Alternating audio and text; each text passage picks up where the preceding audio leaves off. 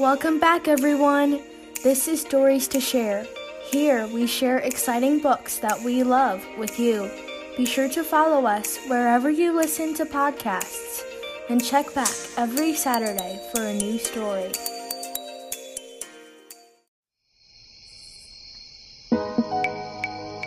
Carmela Full of Wishes by Matt De La Pena and illustrated by Christian Robinson. Carmela scootered along the uneven dirt path, watching men stoop to work with their hands, her birthday bracelets jingling and jangling. The thick greenhouse air smelled of marigolds and overturned earth and fresh manure. Carmela knew exactly what manure was, but she didn't want to think about that. Not today. Today she awoke to candles in her pancakes, and her mom sang happy birthday to you and told her, Go on, Mija, make a wish. But Carmela's wish had already come true. She was finally old enough to go with her big brother.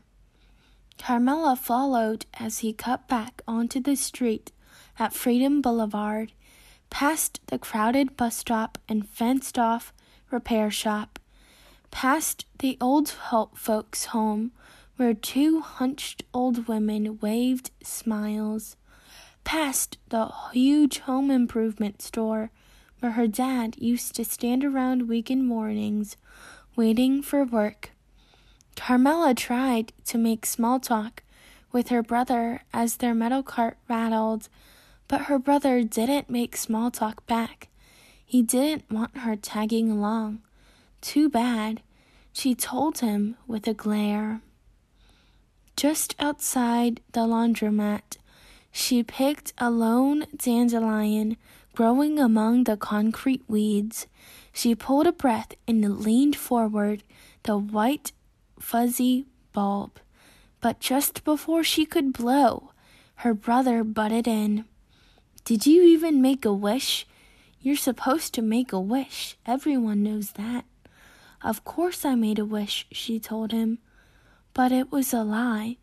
Carmela didn't know. Carmela helped her brother sort colors one handed, helped him load the washers one item at a time. While their clothes spun, her imagination turned, each new thought ushered in by a jingle of bracelets. Her brother found the sound annoying and shot her a dirty look. Too bad, she told him with her glare. She jingled her bracelets as she rode up to Miss Maria's vegetable stand, imagining a machine built into her bedroom wall, one that would spit out anything she could think of, but mostly candies. She jingled her bracelets in line at the locksmith shop, imagining her mom sleeping in one of those fancy hotel beds she spent all day making for fancy guests. She jingled her bracelets at the bodega down the block from their old apartment building, imagining her dad getting his papers fixed so he could finally be home. She jingled her bracelets outside the pharmacy, eyeing the shiny new bikes in the window. Her brother stopped in his tracks. Why do you have to be so annoying? She thrummed her bracelets at him and said, It's a free country. The only time she didn't reach for her bracelets was when her brother ducked into his friend's house. Carmela slumped down on the curb silently imagining all the things she could turn him into a slimy pink tail of a rat, a cockroach scurrying away from the light, a wheelbarrow full of manure left in the sun. She stared down at the dandelion in her hand. It seemed so much more important now that she knew it was a place to put her wishes. What if she made the wrong choice? Carmela tried to hop a curb on the long trip home, but her tire caught and her handlebars twisted, and she went crashing to the concrete. Don't cry, don't cry, don't cry.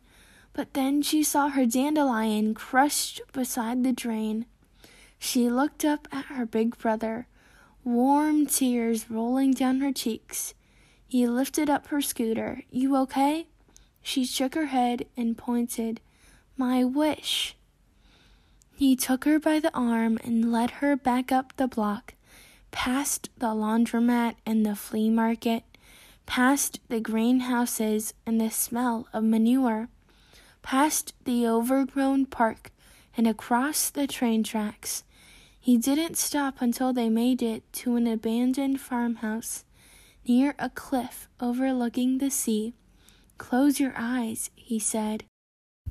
Carmela closed them. Now make your wish, he said. Carmela listened to the ocean's hum in the distance. She listened to the squawking birds. She listened to the wind whistling past her ears. Then she opened her eyes. She saw hundreds of tiny white spores lifting into the air, floating out toward the far off surf. The sky was full of wishes. Let's go, her brother said. Don't you want to know my wish? she asked. He shook his head.